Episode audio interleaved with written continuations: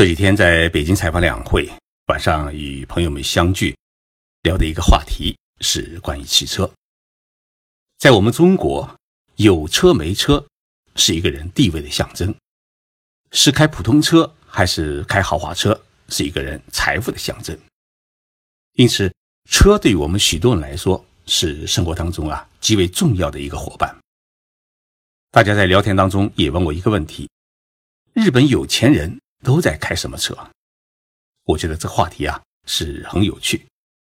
今天呢，就跟大家来聊一聊日本有钱人到底开什么车。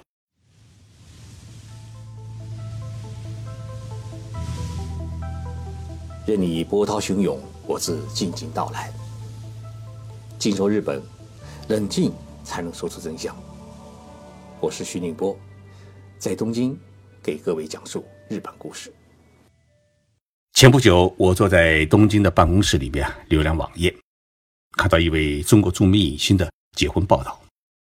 这场婚礼上面啊，出现了许多高级的轿车。看我浏览这么多婚礼的轿车照片，我的同事啊，中村先生，他伸过头来，他惊叫了一声：“中国难道也有黑社会？”我说：“人家结婚，你怎么说人家是黑社会呢？”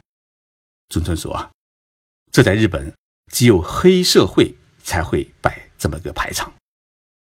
我对中村说：“你太不了解中国了，这就叫阔。”我用中文写了一个“阔”字给他看，然后再解释说：“这就是咱们有钱这么一个标志。”中村先生盯着这一个“阔”字，他看了三分钟，最后啊，他还是摇头说：“怪不得中国的媒体在写车祸新闻时啊。”还要特地写上一句“奔驰车或者宝马车撞死人的”这么一个特定的一个概念。那么在日本，如果同时出现三辆奔驰车的话，会是一个什么感觉呢？日本许多人都会认为是黑社会老大来了，因为在日本开奔驰车的人呢，大多数是两种人，一个是日本的黑社会，第二个呢是日本的。暴发户。有一天下午，我刚好去日本国会呢，看望一位议员朋友。经过议员们的停车场，我刻意的留意一下，日本的国会议员们都坐的是什么样的车。结果发现呢，一百多辆轿车全部都是黑色的日本国产车。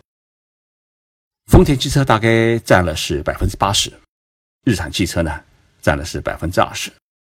居然没有一辆是日本之外的外国车，自然是看不到宝马，也看不到奔驰。我的议员朋友叫河野太郎，今年呢是五十四岁，他当过两次部长。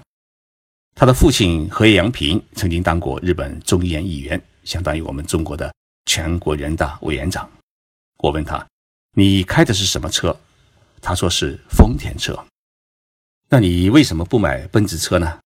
他笑说：“在日本有头有脸的人啊，是不会去坐奔驰、宝马车的。”他的话告诉我一种日本社会有头有脸人的情怀，就是需要向社会表达自己一种爱国的情怀。当然，内心还有一种隐晦的东西，那就是要顺应社会均富的潮流，不要过于张扬，以免引起人家的讨厌。日本有头有脸的人，应该是。哪些人呢？一般来说，指的是国会议员或者大公司的老板。那么他们坐的都是什么车呢？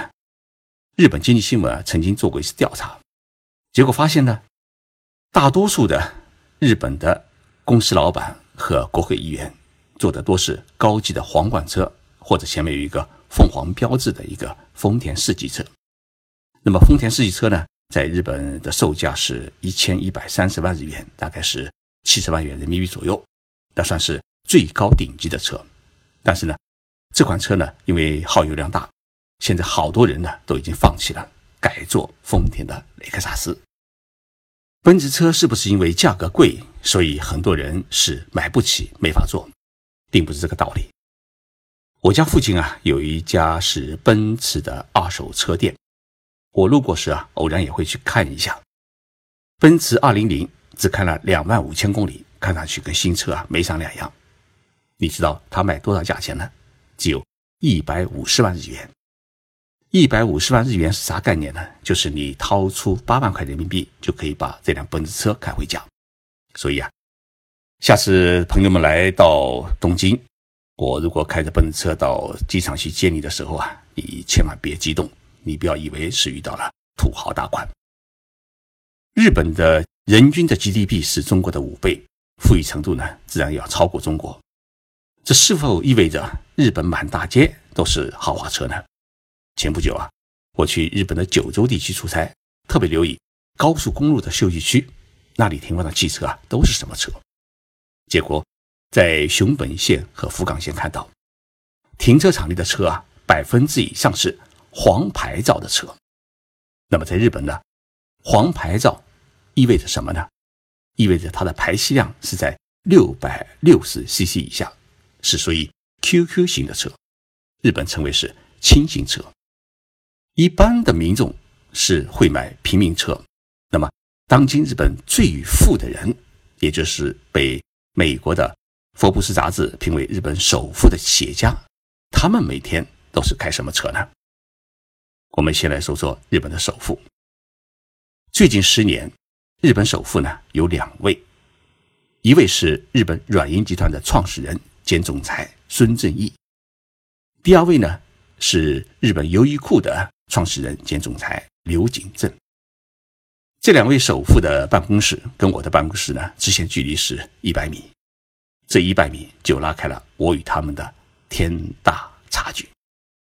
二零一六年，刘景正的个人财富是一百四十六亿美元，排在世界财富榜的第五十七位，而孙正义的个人财富排在是第一百十七位。当然，其首富的座椅。在前一年是属于他的，二零一六年他让给了刘景正。这两位日本首富在过去十年当中啊，几乎都是轮流坐庄，每年是更换一次。孙正义领导的软银集团是一家集投资、通讯和互联网事业的一个新兴产业集团。软银集团是中国的阿里巴巴的最大股东，也是日本最大的门户网站雅虎的拥有者。而优衣库呢？是一家专业从事休闲服开发、生产、销售的公司，他没有从事其他的产业。马云呢，将刘景社长奉为他最佩服的两位世界级的企业家。他说：“全世界有很多人在卖衣服，但只有刘景先生卖出了优衣库，变成了日本首富。首富与首富之间往往会有竞争，但是。”刘景正和孙正义却不相同，他们两人啊，都是在东京最高的大楼，也就是靠近六本木的东京中城的办公楼里面办公。两人是楼上楼下的关系，是一对好邻居。不仅如此，两人呢还是生意场上的合作伙伴。刘景正从来不在自己公司之外的机构里面担任任何的职务，但他呢接受了孙正义的邀请，担任了。孙正义领导的软银集团的独立董事，孙正义和刘景正经常是一起结伴去打高尔夫球，因为在同一个楼里面工作，有时候两人呢还招呼着去酒馆里面喝杯酒。我对刘景社长做过几次采访，并为他翻译过《一胜九败》的几本书，发现他有一个很大的特点，就是勤奋和低调。刘景社长每天早上是七点钟到公司上班。下午五点之前呢，是准时离开办公室，直接回家。他很少应酬，也很少接受记者采访。那么，像他这样一名日本首富，他开什么豪车？他的座驾是一辆丰田汽车公司生产的雷克萨斯，日本的销售价格是八百万日元，相当于五十万元人民币。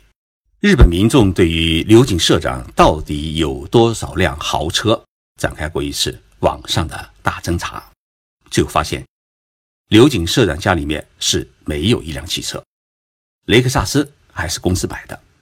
最后大家得出一个结论，说刘景社长是一位对物质没有欲望的人。那么孙遵义平时开什么豪车呢？他的座驾也是一辆雷克萨斯，与刘景正的车是一模一样。但是孙遵义呢，还有一辆车，是日产汽车公司生产的月桂树。这辆汽车呢，已经有二十多年的历史。当时买的时候呢，是三百万日元，大约是二十万元人民币。孙正义为什么喜欢这辆破车？因为这辆破车伴随着他一路走来，见证了孙正义从一名软件销售商成为日本首富的奋斗的历史。除了日本这两位首富之外，比如日本丰田汽车公司老板丰田章男先生，他自己。开什么车呢？他每天是开自己生产的雷克萨斯上班，但他自己也有一辆爱车，是美国的特拉斯跑车。这辆新型的电动跑车是丰田社长拼命在研究的一辆车。喜欢参加赛车比赛的丰田社长，他一直很在乎这辆电动汽车的速度。他从全世界众多的汽车当中，最终挑选了特拉斯跑车作为自己休闲时外出开的私人车。他也许在琢磨这辆电动跑车的性能与技术。我讲述了日本首富还有丰田汽车公司老板开什么车的故事，并不是说外国豪车在日本没有一点的市场。我们偶然也会在街头看到外国车，除了奔驰之外呢，最多的是奥迪和大众，都是进口车，基本上都是德国制造。美国的通用和福特在日本是无法成为座上宾。法拉利呢，偶然也可以看到，但是很少看到悍马。在日本也有一群买豪车的人，这群人呢，大多数是 IT 公司的老板、金融投资者，或者是酒店饭馆的经营者，也有一些艺人。相对来说呢，年纪大多数是在四十岁左右，绝大多数是居住在东京市中心的六本木的豪华公寓楼里面。因此呢。这群人也被称为是六本木族。这群人呢，喜欢在休息天一起开着豪车去东京郊外兜风。但是在日本，这样的人呢是极少数，在许多日本的眼里边，并不是一种羡慕，而是一种冷眼，因为许多人把他们看作是暴发户。而在日本呢，暴发户的印象就是轻狂和没有修养的标志。所以。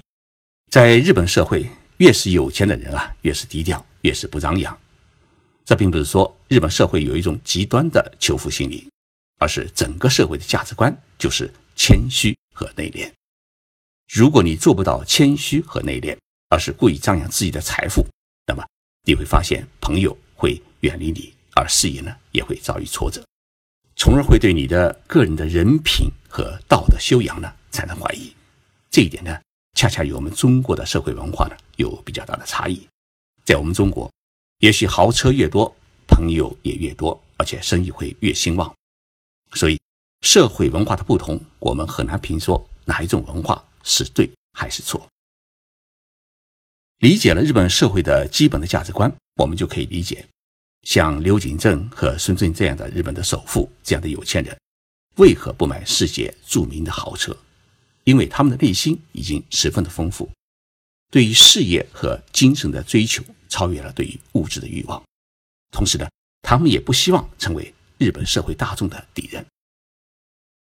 我是徐静波，谢谢大家收听这一期的节目。